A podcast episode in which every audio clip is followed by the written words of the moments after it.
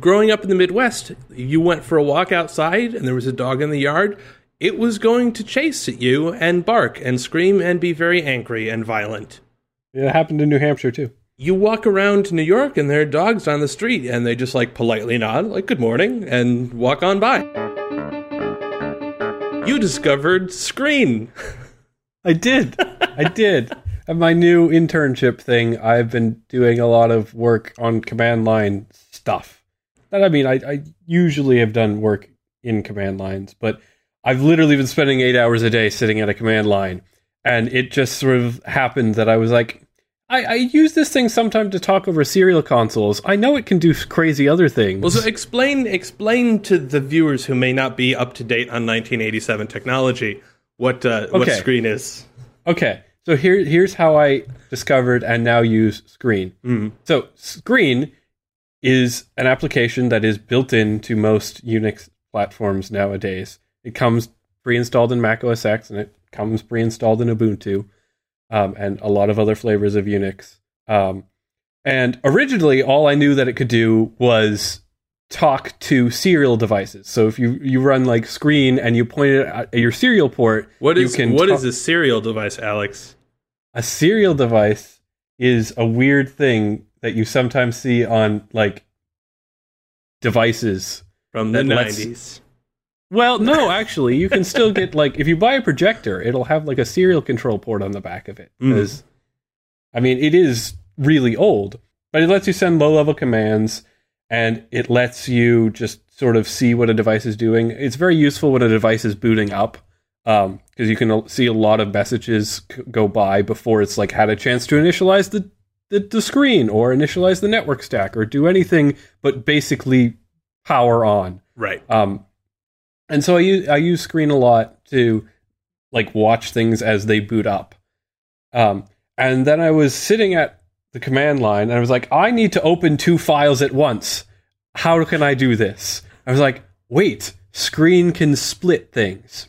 And so what when you have a terminal on like a Unix system and you don't have like a window manager, you literally just have a bunch of text on a screen Mhm. uh, then screen can be useful to split that one terminal into multiple terminals. Yes. Which is all I really use it for right now. There people do all sorts of crazy things with it. You sent me a screenshot on Twitter with like a million things going on. explain explain what you've been doing. Well, so uh, two things. First off, if you're trying to open two files, that should be something that you're doing in your editor, not in screen. yeah. Yeah, but like screen was a thing I wanted to use. Well, fine. So yes, I sent you a screenshot, and it is not Screen, uh, because Screen is 1987 technology Okay. and is old and terrible. Um, Yep. No, no, no. Screen is actually very, very useful. One of the things that I found particularly nice about Screen is that um, one of the just obnoxious problems is that if you spin up like a very tiny web server or whatever inside your terminal, and then you log out of that machine, then everything that you started dies. Just dies. It just dies. Gone You know, forever. and you, so you can you can go ahead and write what's called daemon scripts that'll go ahead and take the process and move it outside of your terminal into its own little bit of the machine where it can run happily forever and ever, whether or not you stay logged in. Screen, you can detach from, Yeah. and it will keep running. Which is a wonderful thing. It used to be that you know I would go ahead and, and log into remote servers places, spin up a screen instance, and then just set it up so that whenever I log back in, it would reattach me to that screen session. Mhm. And so, you know, I could basically have this whole environment. I could log off or disconnect, or my internet could die or whatever. I could jump back in and nothing disappeared, which is great. Yeah, I'm not sure I've disconnected my SSH connection in, in like a week, and they're just connected to a, a switch on my desk. So Okay. uh, I haven't I haven't really had the need for uh, persisting sessions. I mean, every so often there's just like obnoxious packet loss or, you know, whatever. And then you're like, I had 87 things happening though, and they're all dead now because I dropped my connection. Knowing me, that will probably well, I'll be fine now because I've been running everything inside screen. But that would that would happen if I was like building something. Oh look, it's compiling. It's 99% done. Oh, Right. and packet lost, and everything is gone. Exactly.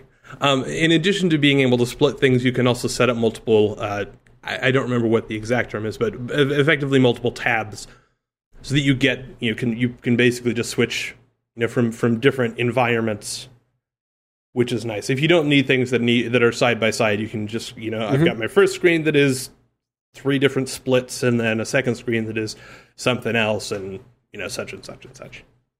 So, do you do most of your work from inside uh, Terminal Editor as well? Then, Uh, yes, almost exclusively. I mean, other than having to use a browser to look at the results of a lot of what I do, um, that's that's pretty much it. Occasionally, I'm in Photoshop for slicing up some some mocks, but that's about it. Okay. Um, and just about everything that I do is inside the terminal. And what I what I screenshotted you was not actually screen. This is Tmux. I've heard of that as well. I have no idea what it is. I have emailed you the book on Tmux. The book on Tmux. You, you should have a copy of it because it is very, very good. It's by uh, my mentor, uh, Brian Hogan. One of the things that I really like about Tmux is, in addition to having um, you know, general configuration settings that you can set up, you can also set up project level settings, which is something that hmm. I do a lot. So basically, I say I want to work on this application. I type, you know, I type in a few commands, and all of a sudden, I now have seven windows inside this one terminal that are split the way that I want them, and that are running all of these background processes that are necessary for me to work on that particular command. So the screenshot I sent you was an example of I had up, uh, you know, just a dummy JavaScript file and a test for that JavaScript file, and then in a separate pane, I had uh, a linter. Which is a, a tool that you can use to kind of syntax check and make sure that you're not doing anything particularly stupid in your code. Um, and then automatic uh, rerunning of tests as well. Oh, automatically rerunning. So as you change things in your software, like how, how often does it rerun? Uh, on save. Okay, on save. Yep. So anytime I anytime I make a change, um, all of a sudden it'll go ahead and the the linter will run, which is just you know it'll go through and say you probably need a semicolon here, or you shouldn't use this syntax because it's outdated um, or particularly buggy, or and you can set up all sorts of rules with that. Um, and then the test will also run and go, oh, this part broke based on what you last did. So I no longer have to you know stop editing what I'm doing to go ahead and run tests or anything like that. I can just edit and then you know at any point in time I can go like okay save and then all those things will go ahead and rerun across the entire suite and i know okay it works or it doesn't or whatever That's pretty cool. so yeah tmux is the way the future and it does it's basically just screen but extended um, i think screen trying to remember it, for a long time it could only do one sort of split Uh, yeah. it- well, hmm, it's weird. Some versions of Screen allow you to enter the command line and run split with an argument, so you can get a vertical split, which will cut your screen, you know, up up and down. Um, so you have like the left side of the screen and the right side of the screen.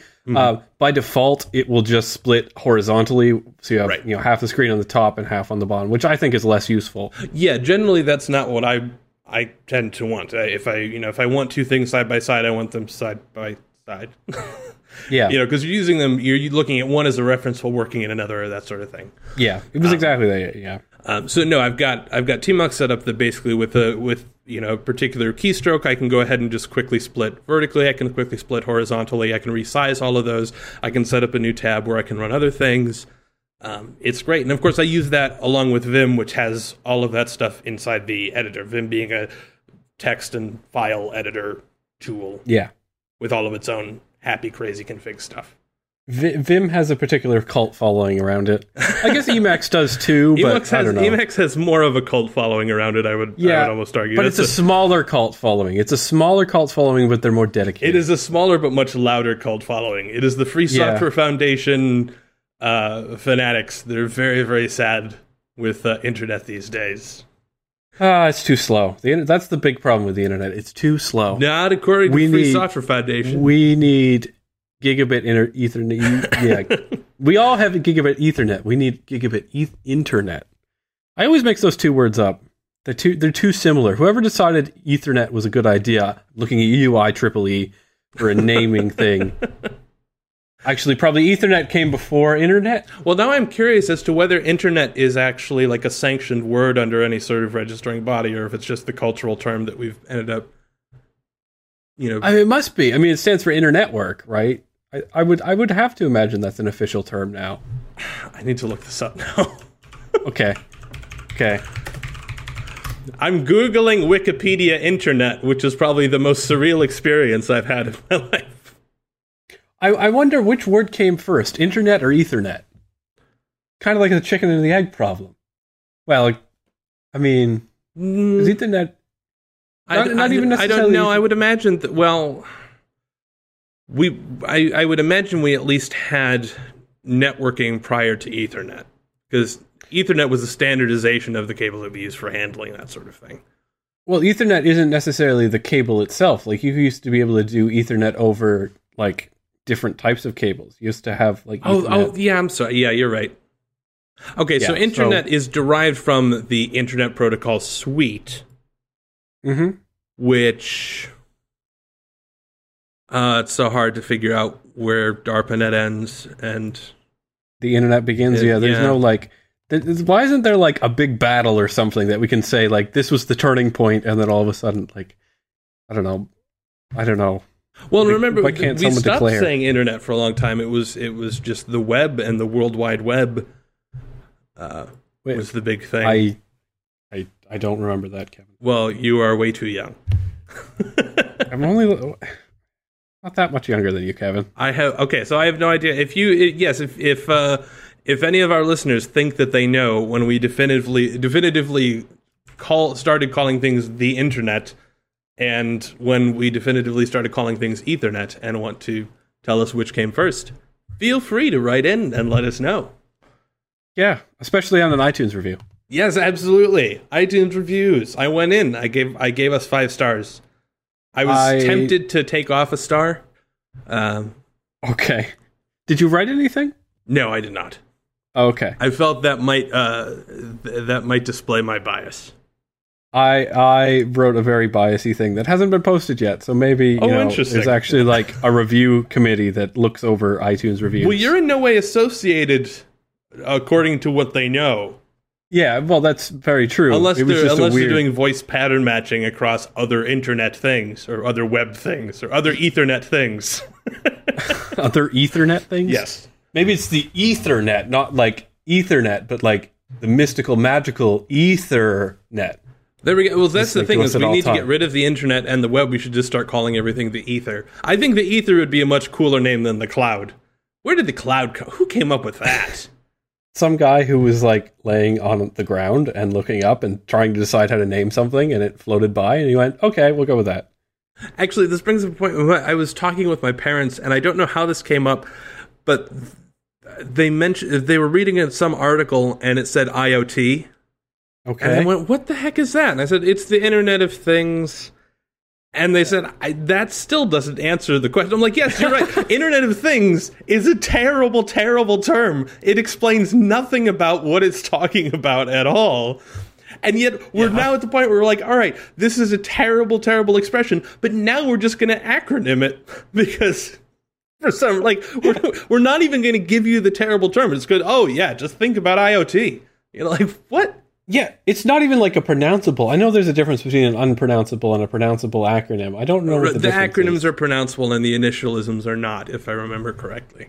Yeah, so it's not even an acronym Right. because I, I like IOT. how do you even Yeah. say? Yeah, We got to get some Yeah. more IOT going on, man. yeah. We There was we not enough IOT at, need- C- at, at CES CES. Yeah, yeah. Ah, there were smart glasses though. at CES. Were there? I so I I had a I don't know. I tried to just avoid clicking and reading all of the link baity articles, and then I went looking. I was like, can can I get like the article that's just the hey, we know you didn't want to read all of the other stuff. Here's like the ten things that you should know about what happened this past week of spam. Like, and I couldn't Yeah. find a good one. Yeah, uh, neither could I. I just happened to click on things that I particularly piqued my interest. Um, smart glasses are something that I really kind of want to try out. Um, unfortunately, there weren't like any real products there. It was just a couple of different companies who had smart glass screens. So they had the screen part. They did, they were missing like the hardware and the operating system, and they just had like a little demo reel that was like literally just playing a video on the screen. Right. So yeah, we're we're, we're still a bit ways off from that. So tell me if this is. I don't know if this is true for you, but I have been. It, it, it, when it comes to technology and space and a lot of things, I've been progressively more disappointed. What do you Or mean? less excited, I guess.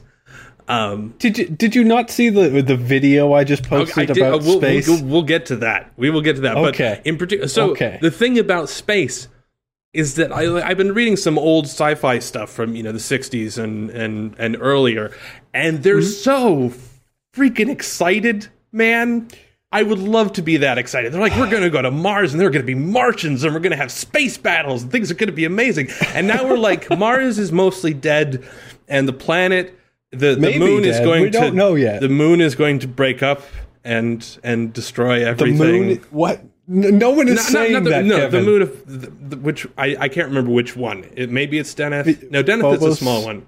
Yeah, I think it's I- yeah. Phobos is breaking up and will be gone eventually, and like Yes. there's there's no way to make Mars habitable, and you know There's totally a way to is make far Mars away. habitable. Space is just empty and dull and dying, and eventually we're going to get to the heat death of the universe. Sad.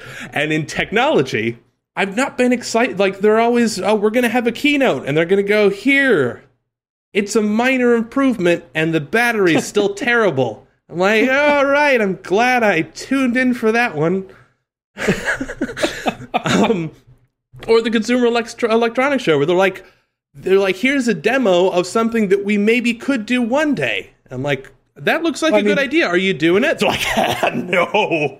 Check back in like ten years. This is this is like crazy impossible. And I'm like, well, why? That- I mean, is- that's this is what always been a problem with CES. Well, yeah. So this is my proposal: is that Alex, you and I need to start up not a consumer electronics show, but like a real electronics show. Basically, something that is restricted to only things that you can ship or are really cool DIY hacks. Basically, like ninety-five percent of the conference is random stuff people did with the Raspberry Pi. but that you can now do yourself. They've Yes. released the code, so Yes. anything you see at this conference, you can have. Yeah, exactly. Assuming you have the money. Like, the, assuming you have that's the the thing. It's like you look at the you see yes, like this, and you're like, okay, that looks kind of cool enough to get excited about, and I can imagine ways to make it better and ways to play around with that. And uh, can I try it? Nope. well, I mean, you can try it while you're there. Right, if you right, go right. there, Right, but it's not something that, that could have an impact on your life in any reasonable time frame. I did see one interesting thing um, come out of CES that will be out this year. Dell had an OLED monitor, hmm and it was like five thousand dollars. And I was like, I will never buy that. Right. And it, it, it, it is available, Right. and you can buy it. right. So and it is gorgeous. So where would that be allowed at this this show? Is what I'm asking. I guess, but I'd want to keep that to be, that would be the that that'd definitely be not the majority of things. I mean, basically, I, I want I want the people who are reading the news stories or who go to the event to have license to be excited. okay. It's like if they're if, you know when someone's like, "Hey, we made this really crazy car and it's seventy thousand dollars," cool, but it doesn't matter. I'm sure, like it matters to some some one person. It does not matter to most of us. If someone's like, "Hey, we figured out this really cool way to do this thing with the Raspberry Pi, so that you could have a butler that makes your drinks now," like that's cool. Like cool. I, maybe I'll do that. Maybe I won't. I don't know. But I could be excited about it. Like, yay, we're living in the future. Are you subscribed to like r slash Tesla Motors on Reddit? I no. Because it literally is like half the posts of that are, "Hey, look, I bought a Tesla." literally. So it's like, like, could you imagine if r slash like Apple was like that? Hey, I bought an iPhone. Well, right, but this r is the thing, though, that Raspberry Pi. The, so this is the, like Tesla is doing some wonderful things. Like I'm not gonna, you know, not gonna denigrate them, Mm-hmm. but the fact that I bought a Tesla is a news story means that it's not a product that changes Yeah. people's lives. This means that the fact that you could afford to purchase something is like a story and an event means it's Right. not exciting. It's not exciting. This is supposed to be the consumer electronics show, not the like internal one-upmanship show. like it's like as a consumer, I should walk away going, "Oh my god, I'm so excited! I want to buy all these new toys." I'm like, nope. There's nothing that I, I most of the stuff I can't buy, and the few things that I can, I won't because they are ridiculously expensive. I mean, you can tell that this is what CES was about by the the whole point of when they held it. They held it in January. Oh, yeah. the furthest point from when people buy things. Yes, possible. right. But we, but we, but there's a gap, Alex. This is all I'm saying is that there should be some, and and if if that's the case, then why are people reporting on it? They're reporting it for consumers. There needs to be some sort of thing that is devoted toward consumers that are excited about technology that can be excited about the technology that exists and is usable and affordable. Yeah, people are going to this and like posting about it because you know places like Engadget and The Verge need to make money, Right. and that that's basically why CES exists. Well, right. But I mean, I want Yeah, I, I- want I a don't thing know. that I can be excited about. I mean, and, and the thing that's interesting to me though is that I've not been excited about um, Google or Apple keynotes either.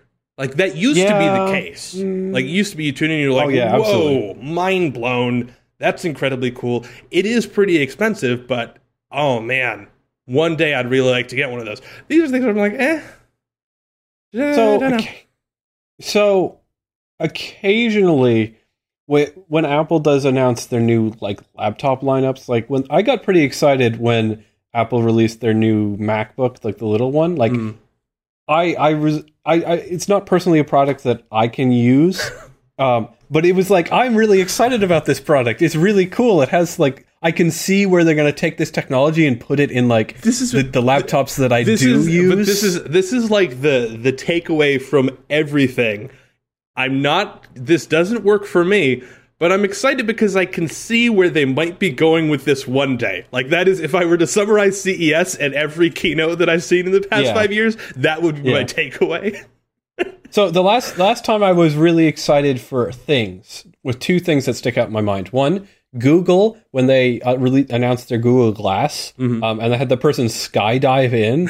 I was like, "Holy cow, Right. that's amazing! I'm excited for this." yep And the second one was when uh, Apple announced their Retina MacBook Pro, which I think both of us are using right now, basically. uh, yes like they had it rise out of the floor and like there, there'd been like rumors about it so like i knew what was coming and i was like yes phil schiller's on stage it's happening high resolution is here to me though Yeah. i was less excited about I, i'm thinking like i want an iphone or ipad launch please Mhm. the apple watch was not that like there's No? because it's it's a it's a hey remember that thing that everyone's been you know kind of releasing their own versions of? We're releasing our own version of it. Hooray! Um yeah. No i agree. you know there's and the macbook yes the retina macbook is a great thing and it's wonderful but it is also just a further iteration of something that exists. At the time it felt like a giant leap forward. Like they got rid of the disk drive they made everything thinner it's light it has good battery life it has a high resolution screen dedicated gra- like it was everything i wanted at the time and i was very excited No, no, well, yeah, no. I mean, if this is something where you're like, yes, I am looking for exactly this version of something, and I want to buy this, and then yeah, but I, I wasn't the. sort- I just, I don't know. I don't know what the future looks like, but I haven't seen it recently. it feels Yeah. like things should be moving even faster and faster. I mean, that's been kind of the telescoping nature of technology up until mm-hmm. recently, and now it's just, hey, it's a slightly better iPhone than the last slightly better iPhone, or a slightly better Android thing than the last Android thing, or you know, a crazy car that you can't afford, but now that the rich guy who's not quite as rich as the richest guy you know can afford. Like it's Yeah. it's very Yeah. minor improvements and I it makes me sad because I like being excited about tech and I feel like that's not being it, doesn't happen anymore. No, I definitely agree. I've I found myself checking tech blogs less recently, Mhm. like over the past year or so. I don't know if that's more of me trying to filter out more news and filter out more noise, Right. as it is being generally like seeing the industry move forward. But I've definitely noticed that. Like, I have less tech blogs in my like bookmarks and stuff, and I check the ones I do check less often. Right. I want there to be a keynote that people are talking about for the next 2 years. Like that's all and I don't care who makes it. It could be Bezos, I don't know. I Yeah. I just I want something to be super excited about again. Because I'm feeling like I'm just becoming like this tech cynic who's like I'm reducing, getting rid of things, and I'm trying to shrink down to just like the, the few devices that I want to have now. And hmm. Yeah. So you, you just want to be surprised by something, right? Like Yeah. you want to you someone to come out and announce this cool thing that you've never thought of before, and do it in a really memorable way. I want someone to come out and I want to I, basically I want to walk out of a keynote or close the keynote live stream and I want to go, "Holy crap, we're in the future now." you, you know what I mean by that sensation though? yeah, no, I agree. Um, and I just I don't think that has happened recently at all. Um, When was know, the last ad- time you remember it happening? Um, I, I mean, I think the iPhone was to some extent that. Um, yeah, I mean, I think part of that was how Jobs presented that. Right. Like, he had the the three things and like the cube, and then like the audience suddenly realized it was the same thing. But I don't feel like I'd have walked away from the Apple Watch launch oh, with no. that attitude, even if Jobs had hyped it up. well, Like, and I they, think uh, granted, granted, to be fair, if they had found a way to like bring him back, then yeah, I'd been wow, we're definitely in the future now. Like, I'd be very, very excited. I'd talk about that for a very long time. the Apple I don't die. right? That's what it's going to be called. I live, yeah. I don't know. I don't know, man. Uh, But okay, so to to get back to space, I can't believe we didn't talk about this last week, Alex. I know What is wrong I with know. us? Oh my gosh. So, um, for those of you who, for whatever reason, don't care about the awesomeness that is space and somehow didn't hear about this, we landed the first stage of the Falcon 9 rocket. Yeah, we did it. We were we, were directly Alex responsible for it. Personally launched and recovered a Falcon 9 rocket first stage. yeah, we did. It, was great. took a lot of Raspberry Pis. They were like daisy chained. We had a whole bunch of networking. It was crazy. Lots of Ethernet going on. we literally just had an Ethernet cable going up to the rocket. Exactly. So we could tell it to turn around. Like Well, we and we had to wrap it in aluminum foil so it wouldn't get burnt up by the heat and stuff of reentry. Yeah, it was great. It was. It, it helped to have it shielded too, because you know, like we didn't want stray photons or nonsense messing up our signals. right, exactly.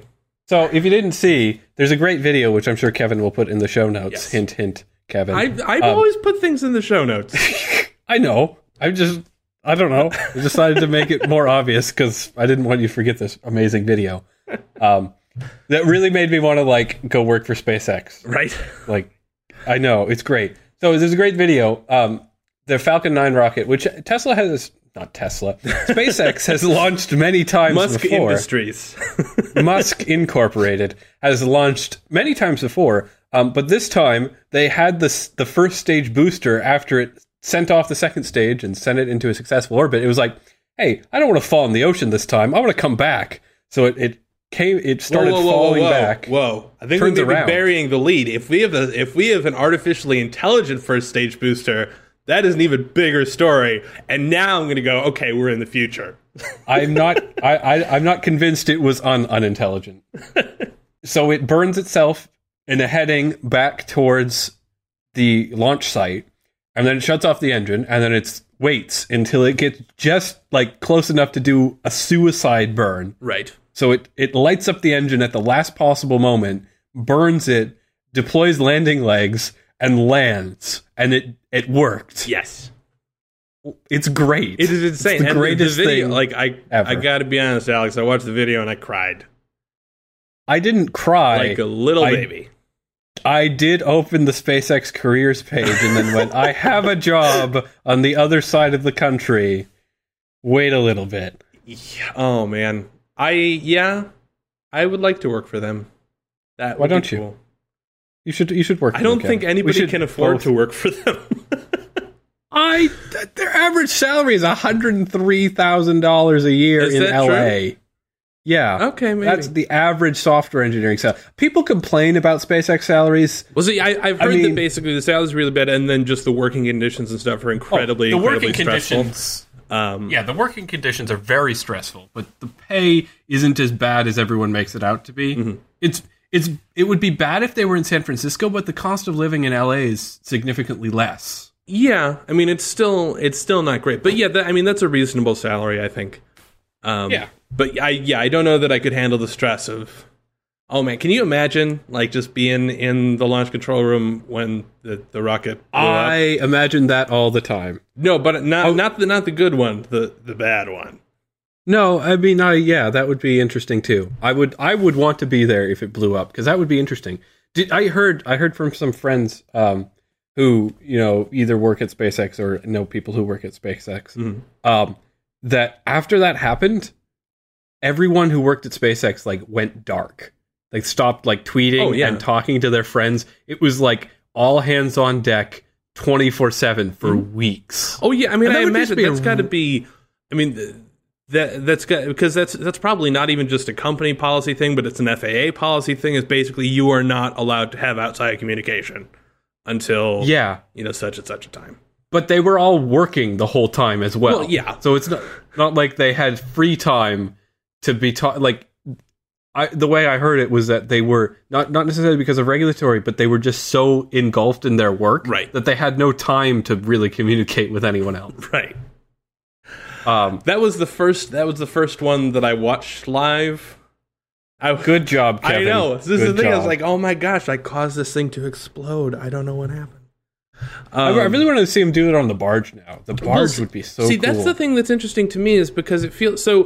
The basically SpaceX has, has made two different has taken two different strategies to to recovering their first stage. One Mm-hmm. is to you know basically it gets up, it launches off its its uh, uh, not the payload, but the second stage, um, and then the first stage turns back around and lands back you know near the near the launch pad on a flat kind of secondary launch pad Yeah. a landing pad um, the second strategy is that they have this drone barge that is enormous that just flies out into the Atlantic. It doesn't fly; it, it floats. no, it flies out. It's They not use- like the Shield helicarrier. No, they just duct tape a whole bunch of first stages. okay.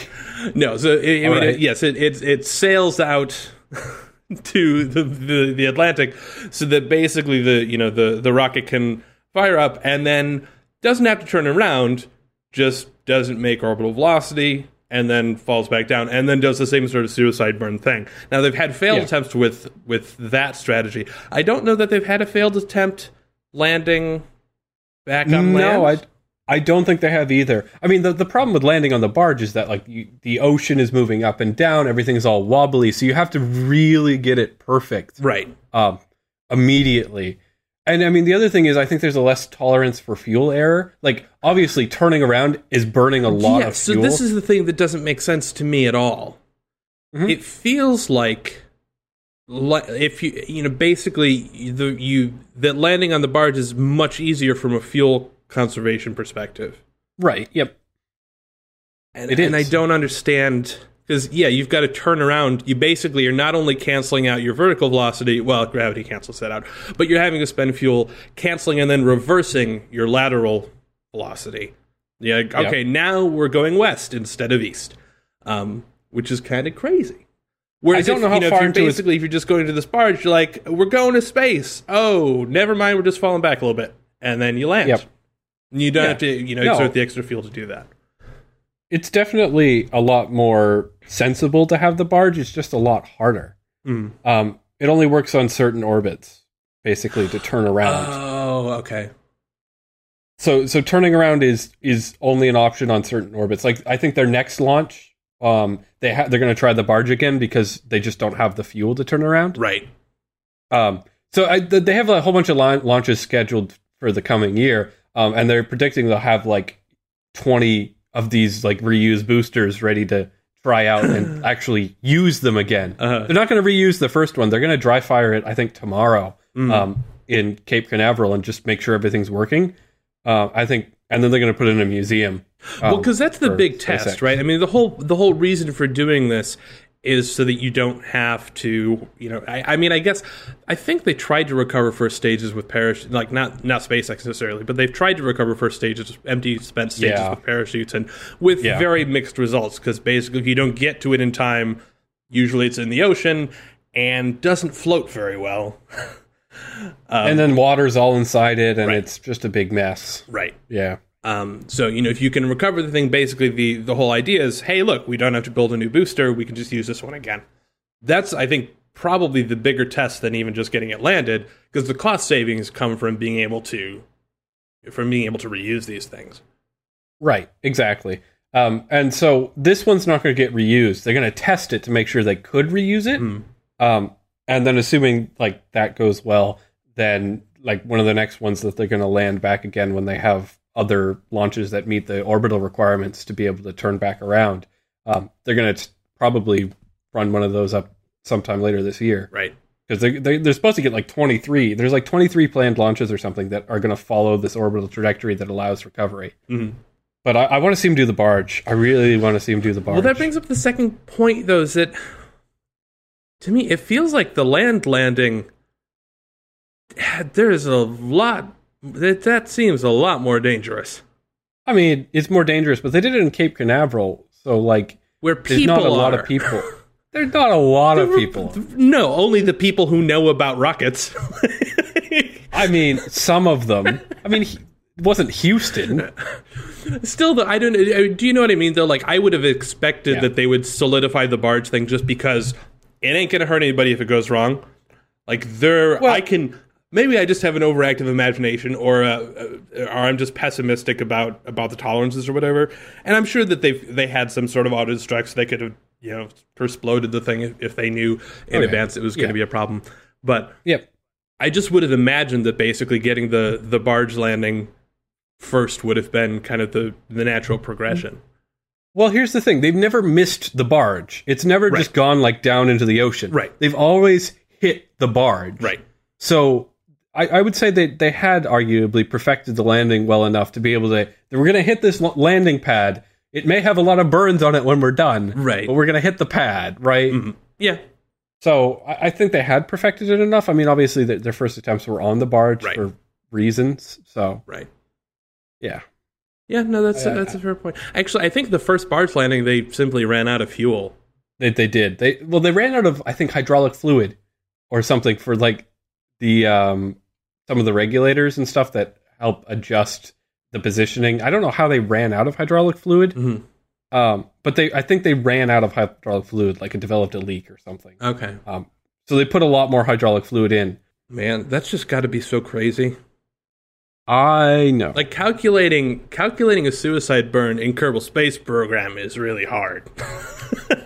Yeah, you know what I want to do? I've been thinking about this the last couple days. Um, I want to. I, I know there's some mods and stuff for Kerbal Space Program that allow you to like stream in serial commands. Here we go, serial again. So you can have like real, like physical controls for your Kerbal Space Program.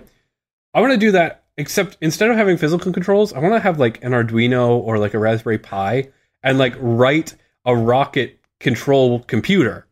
Alex, this is what KOS is. No, I understand that, but I want I want a physical one that like I could unplug from Kerbal Space Program and plug into a real rocket and have it fly it. Well, what you want to look at is KRPC, which is the Python bindings um, to that. Okay. Though I probably wouldn't invest too much time into it until the next version of Yeah, KSP. that- yeah, no, that's going to be soon, and everything, everything, everything is going to break. Yeah, All because of they're the moving to mods are going to have 64 big bit. problems. Yes. As we alluded to in our last podcast, well, they're moving to 64 bit. Yay, KSP 64. Do, does there a release like window for that? no. Okay. You will know maybe a day in advance. Well, sometimes we used to know a week in advance. Like Scott Manley would put up his video, and then you kind of knew it was coming. The that generally was because there were late late bugs that delayed Oh, okay. Oh, okay. All right. Well, I guess they've gotten so better at that. then. ideally, you will know a day or two ahead of time. You may, yeah, you may know a little, you know, a little earlier than than they might prefer. But yeah, space. Okay, so actually, I wanted to ask you uh, if I can if I can draw you into your future prediction antechamber. okay. Um, All right. My future because an amphitheater is ready to go. What is what is the future of getting passengers to space look like like 20 30 years down the road when we have a, sta- a station that's like a hotel yeah. like when it's just a fun thing that you do on a whim and it's like going to Okay. vegas what does that look like Okay, so you go to your nearest spaceport. okay It'll be like an airport. It'll probably convert a lot of airports, or the airports will add on spaceport capabilities. Mm. Um, and you'll get in something that looks like a Star Trek shuttlecraft, and it'll be powered by the EM drive, and you'll just jet on up. All right, so the EM drive will never ever have an no. You can you can argue the EM drive for fuel efficiency. You could never argue the EM drive for thrust. It does not have anywhere near enough thrust. You just use like a multi terawatt beamed laser power That doesn't. to. Uh, no. I mean, yes, if you if you sent like terawatts and terawatts and terawatts of beamed power to a large EM drive on board a ship. Alex, we're talking about the real hypothetical future, not the hypothetical hypothetical future.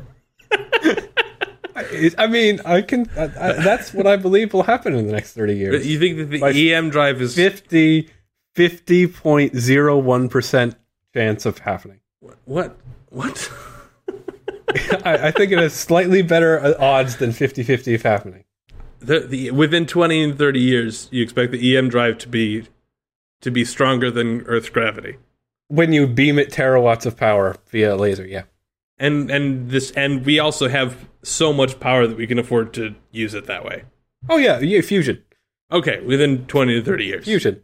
There'd be like tokamexes at um, every single airport to beam all this power to the the shuttlecraft. All right, so, they now I'm, I'm us to the space curious. Like, are you trolling or is this legitimately what you I think? am only half trolling. okay. um, I I I do actually think it, that is a conceivable future that could Oh, happen. no, I, I mean I'll agree that it's conceivable. I, I guess my I, I should back up the question and just say like, what is what would you think would be kind of the first commercial uh, space travel mechanism that doesn't require um, you know six months of astronaut training? Basically, the thing that becomes the commercial shuttle that doesn't require prep on the part. Definitely of the Virgin. Galactic. Virgin Galactic, I think their model is probably I don't they- they've been have some setbacks. They had that terrible accident Mm. a few years back or I think just last year.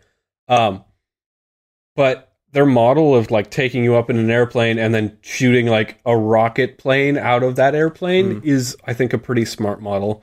Um because it, like you go up pretty high in you know by conventional means and then you don't necessarily go up to space like i don't think it will work to get to a space station it'll work to get to like high altitude balloon level so like you can see the curvature of the earth and that type of stuff Mhm. uh, to get to places like a space station i do think spacex will probably be the first to do anything commercially I mean, are you? But Possibly- I guess the question is: Are you thinking that it will be um, this type of of rocket system, like a, a reco- you know, traditional rockets with recoverable stages? Yeah, I do. I think it'll basically be their Falcon um, with a Dragon capsule on top, and all the stages will be recoverable. Mm. Um, and it won't be cheap, and it won't necess- It won't be like at every airport, but you can go to like Cape Canaveral and then Right. you know spend like a hundred thousand dollars and go up to the International Space Station or the SpaceX Station Mark Five. I'm trying to think. I think the right now, what is it that NASA pays uh, Russia for Soyuz seats? Is it like a million five? Yeah, think it's. per- I mean, per if you, if you you if you won this lottery that's being drawn tonight for 1.5 billion dollars, you could certainly go do that. Alex, did you buy Uh, a lottery ticket? I uh, did not. Good. I- okay, have you- I'm, have you- I'm very have proud you of you, Alex. Have, have you seen those websites? I love these websites. Mike Rugnetta of PBS Idea Channel has been tweeting about uh, particularly one a lot lately. Lets you like simulate like thousands and thousands of years worth of buying lottery tickets.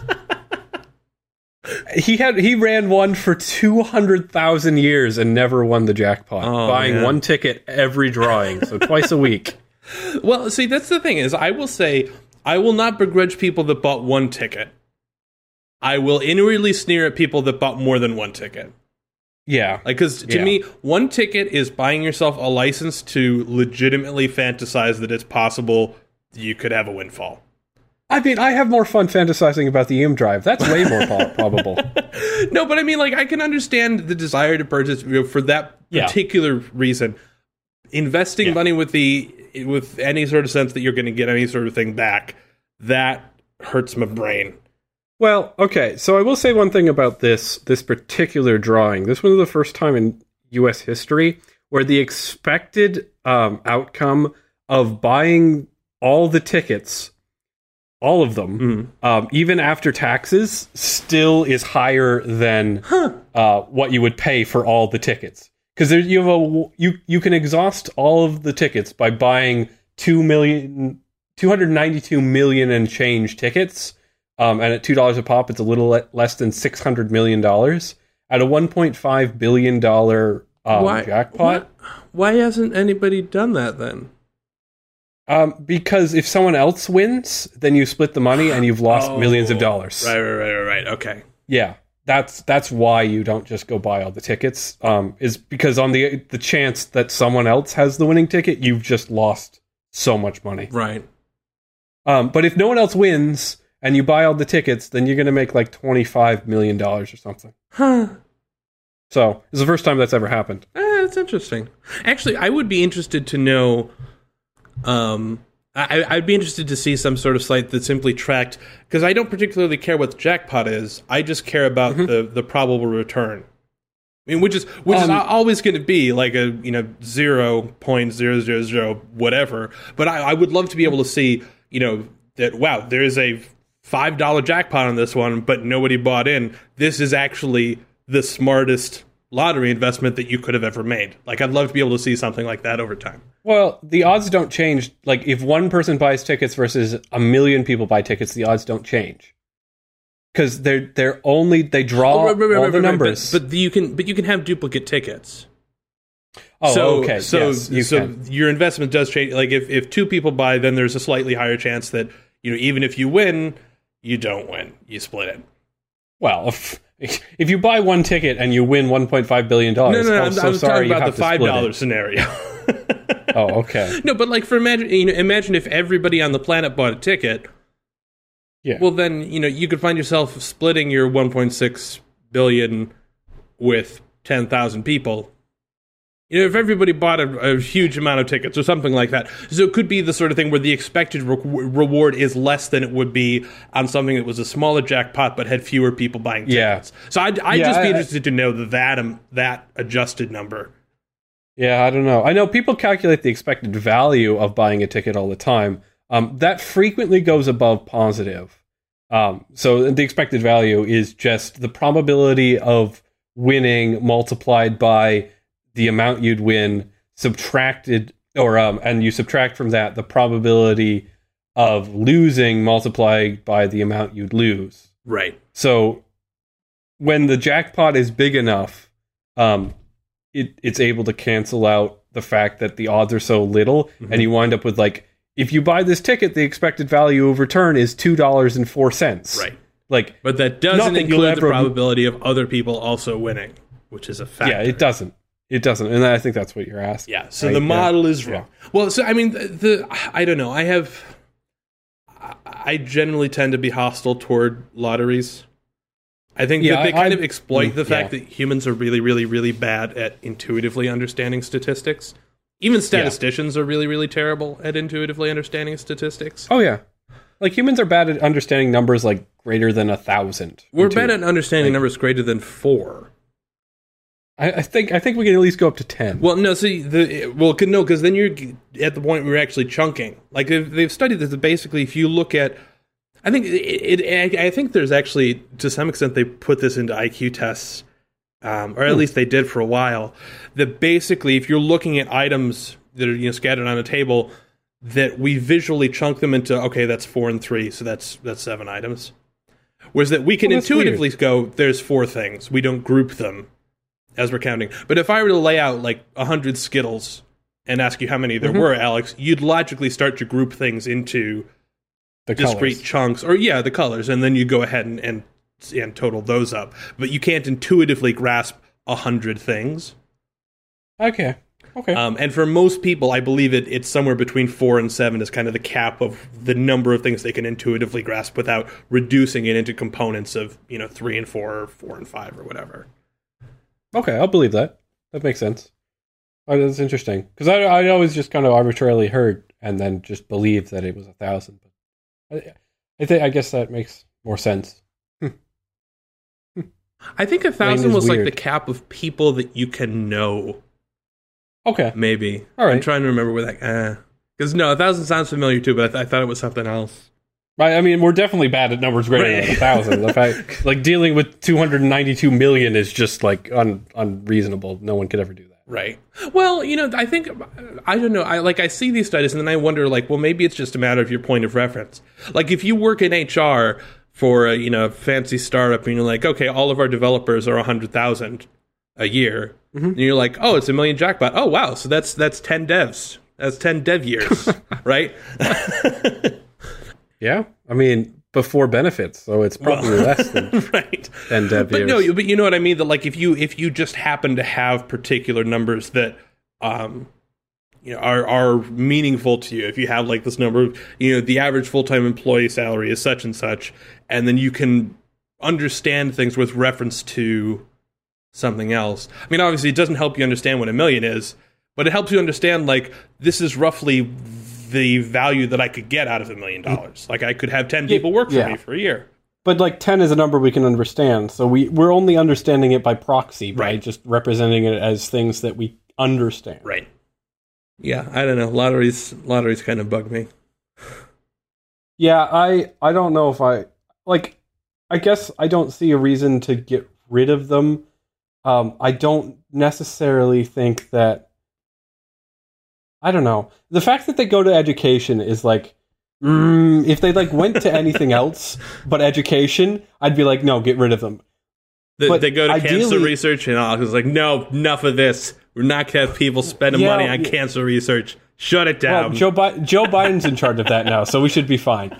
Um, but like the lottery should now be a self fulfilling thing. Like it, it should disappear if it if it's working well, right? Because it's going to educate people better, so they know about statistics and therefore don't buy. I don't think that's the. I mean, basically, our our understanding. I mean, they they've done studies about intuitive understandings of of of numbers and, and statistics. Like there was a, I think it was in um, Thinking Fast and Slow. They talked about the study that they did, where basically they um, they polled statisticians by having them review a whole bunch of um, academic papers and asked them if if the results were legitimate based on the sample size that was shown. Mhm. The statisticians got it wrong all the time too. Yeah, I mean that they did because we don't have an intuitive. Like you go, okay, I want to know if um, this drug cures cancer. I'm going to test 30 people. Is that enough to know that that's a reasonable? Yeah, that's a reasonable thing. no. I don't. Well, I mean, I don't know at all because I have no idea Oh, okay. about experimental statistics. But what? I, but the point is that even the statisticians who did this sort of research intuitively in that environment, they, like they were, you know, given the opportunity to read it and then needed to, you know, give kind of their gut reaction within a short time frame. Um, Okay, so they could, totally- like calculate things. totally got it wrong. Well, I, I I don't remember exactly the specifics of Okay, of the experiment, but the point is that it's not just something that well, if we were just smarter, we'd understand stats better, or even Yeah. that if we were more you know better educated in statistics, we'd understand it better. Um, it's you know a problem with just humans living kind of in the middle between tiny things and big things, and not having a an intuitive. yeah, we really are. We are really like in the middle. Like we're like the same distance away from like an electron as we are like the sun. right. Right? We're like in the middle. It's weird. Well, though it's entirely possible that the sun is tiny relative to something. I mean, it could just be that that's Well, it is. you know a bias of our own perspective as well. But in the same way that you know we don't have any intuitive understanding of X-rays. The only way that we understand X-rays is by taking all of those uh, all of those points and shifting them down into the visible light spectrum, and they're like, oh, so it's like this by analogy. Yeah. You know, and No, you're it's, right. you know, it's exactly the same thing with numbers that we think about one billion as being okay. That's ten of these things, or you know, you you shift it into the frame of reference that we do have a grasp of. Like and it's it's like we can only see one like slice of the fourth dimension. It's time. We just we don't see all of time at once. We just kind of Maybe see you don't see all the time at once. I don't know. I see. I see Kevin. tons of time, man.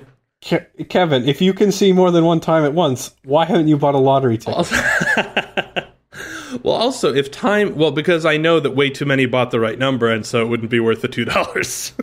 what? What?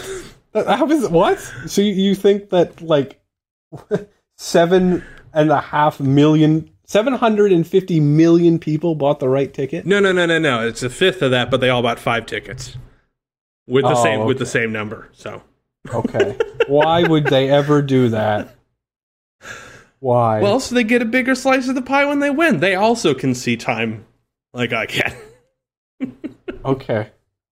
All right. Whatever. I, I think we should be using your power for good, but whatever. I'm not entirely convinced that time is a dimension, given how subjective it is. That it kind of falls out of other properties. I'm not sure that it Are really you works a Are you disagreeing with Albert Einstein, That's- Kevin? No, no, no. I'm I'm pointing out Einstein to refute your perspective on it. It would work if the dimension Oh. were consistent across reference frames. Time is not consistent across reference frames. Yeah, yeah. and sure. so I'm not sure that it really works as as a dimension rather than just a, a property that falls out of you know other properties within the three dimensions. I don't dispute that there are other dimensions. I just don't know that I would consider time to be one. I, remember string theory used to postulate that there were 11 dimensions, um, 10 of space and one of time. And I never really could grasp that. I mean, they were conceivably rolled up and just stored away in some weird way, but I never I never understood it. I never understood how there were 11 dimensions.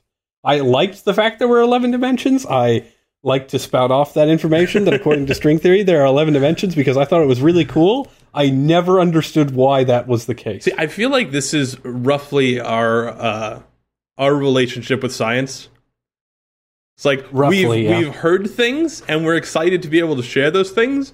We don't really understand what those things mean, but we can slowly start to draw analogies between those things and other things and start to try and get a clue of what might be going on. But we have no background in any of this, obviously. Yeah, I, w- I- that was something I tried to understand though. Like I spent time reading into it, and I mm. just never got a better understanding than there are tens of space and one of time. there are four lights, right?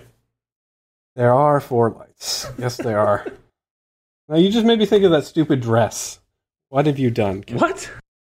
That stupid dress. What? You know that no one could tell what color it was. Oh, yeah, that was Yeah, that was fun. That was not fun. It, w- That was a year ago. How was that already a year ago? I don't know. What is up with this weird dimension of time? Why does it go so weirdly? It's not. It's a. It's an emergent property. An emergent property of the dress. It's emergent property of, of gravitational fields and causality. I I- do you think we'll ever have like we're going back to gravity plating, but do you, do you think do you think do you think This is the most gravitons are linear. This is the most linear causality based podcast we've ever done. I agree. Do do you think gravitons are a thing and that we'll ever control them? So explain to the dear viewers what you mean when you say graviton. By which Okay, I mean explain so- to me what you mean when you say graviton. So when you turn on a light, you can see things because photons are the carrier packet for the electromagnetic spectrum. So photons carry the information about the wavelength of light away from the light source, Okay. reflect off things, and reflect into your eye, and you pick up them, um, and you can see. Mhm. Gravitons are the carrier signal for gravity. Oh, right, right, right, So right. when things have mass, gravitons are emitted, and like our bodies and other massive objects pick that up and know to be attracted to them. Right. Is the way I understand it. Right. No, and there's a there's a great Vsauce video. What if the sun disappeared? Yeah. Um, and he, Yep. he, and he shows this diagram of you know the basically Jupiter would still orbit where the sun was for a long period of time because Jupiter wouldn't Oh, yeah. know that the sun was gone. Like it would still be experiencing the propagation of gravity. Not that it wouldn't know. That's a trying to personify things that are not. But well, I think I think that actually ties into to this overstanding question of this podcast. What is information? Because there's a physics there is physics notions of information. And like maybe gravity is just information. It wouldn't know not to be attracted to where the sun Well- is because it doesn't know the sun well, is right. there. I mean, gravi- gravitational waves do propagate at the speed of light. Um, Yes. So yes, if the sun disappeared, Pluto would uh, still spin around the sun for you know a reasonable amount of time. Um, like a day.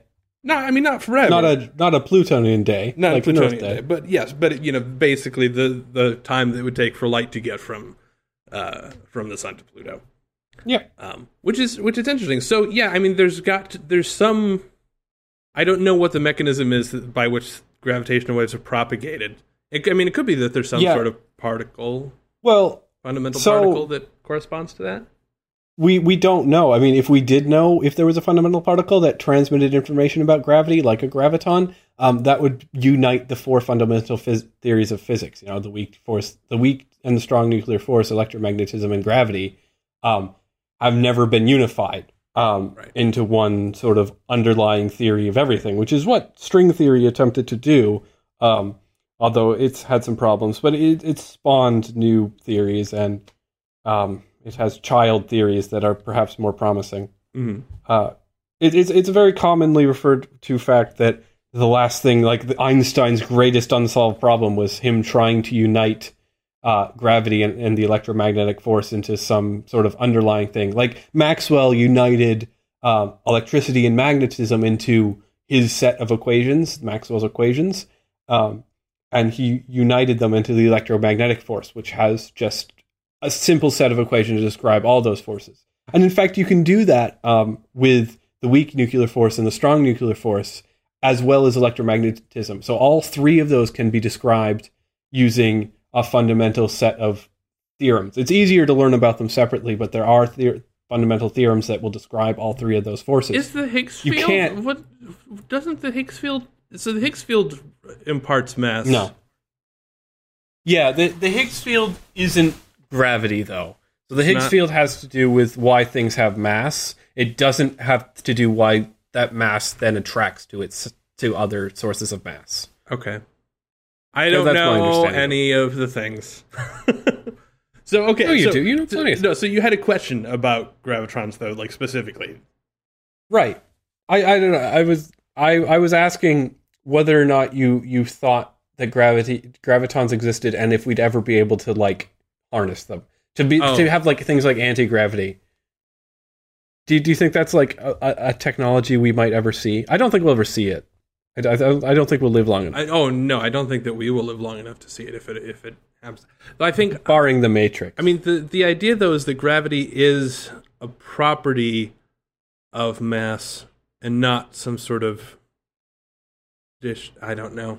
okay. I, I was just curious. Yeah, I've I have no idea. I wish I understood physics better. But like I you know, I whenever I go ahead and I'm like. I should learn physics, and they start off with like here's a spring and potential energy. I'm like, this is not what this is not physics. This is boring physics. This is like person walking on a train while the train is moving. How fast are they going? This isn't this isn't what I signed up for. I want to learn about the Higgs field and the quarks and the gluons and the dendrites and the So I'm pretty things. sure you have to start with math. I'm pretty sure you have to learn a lot of math first. Well, yes. learn that. Well, I think part of the part of the thing as well is that a lot of physics is taught um, it's kind of either side by side with or before uh, people take calculus in their curriculum. So a lot of it is Yeah. kind of restricted to the subset of physics that can be understood without um, a heavy dependence on calculus. Which is really weird considering how big a deal they make out of Newton. And like Newton realized all of his things because he was making calculus. Right. Like he was coming up with the laws and theories of calculus. Well, it's also like Um, you can't go from like acceleration to velocity without calculus. Like it, Right. it, it puts a very big damper on what you're able to do in kind of introductory physics courses without going. If we're sorry, we're just full on calculusing. This podcast feels very rambly. It- this one, yes, this one in particular. I can't wait to see how you edit it.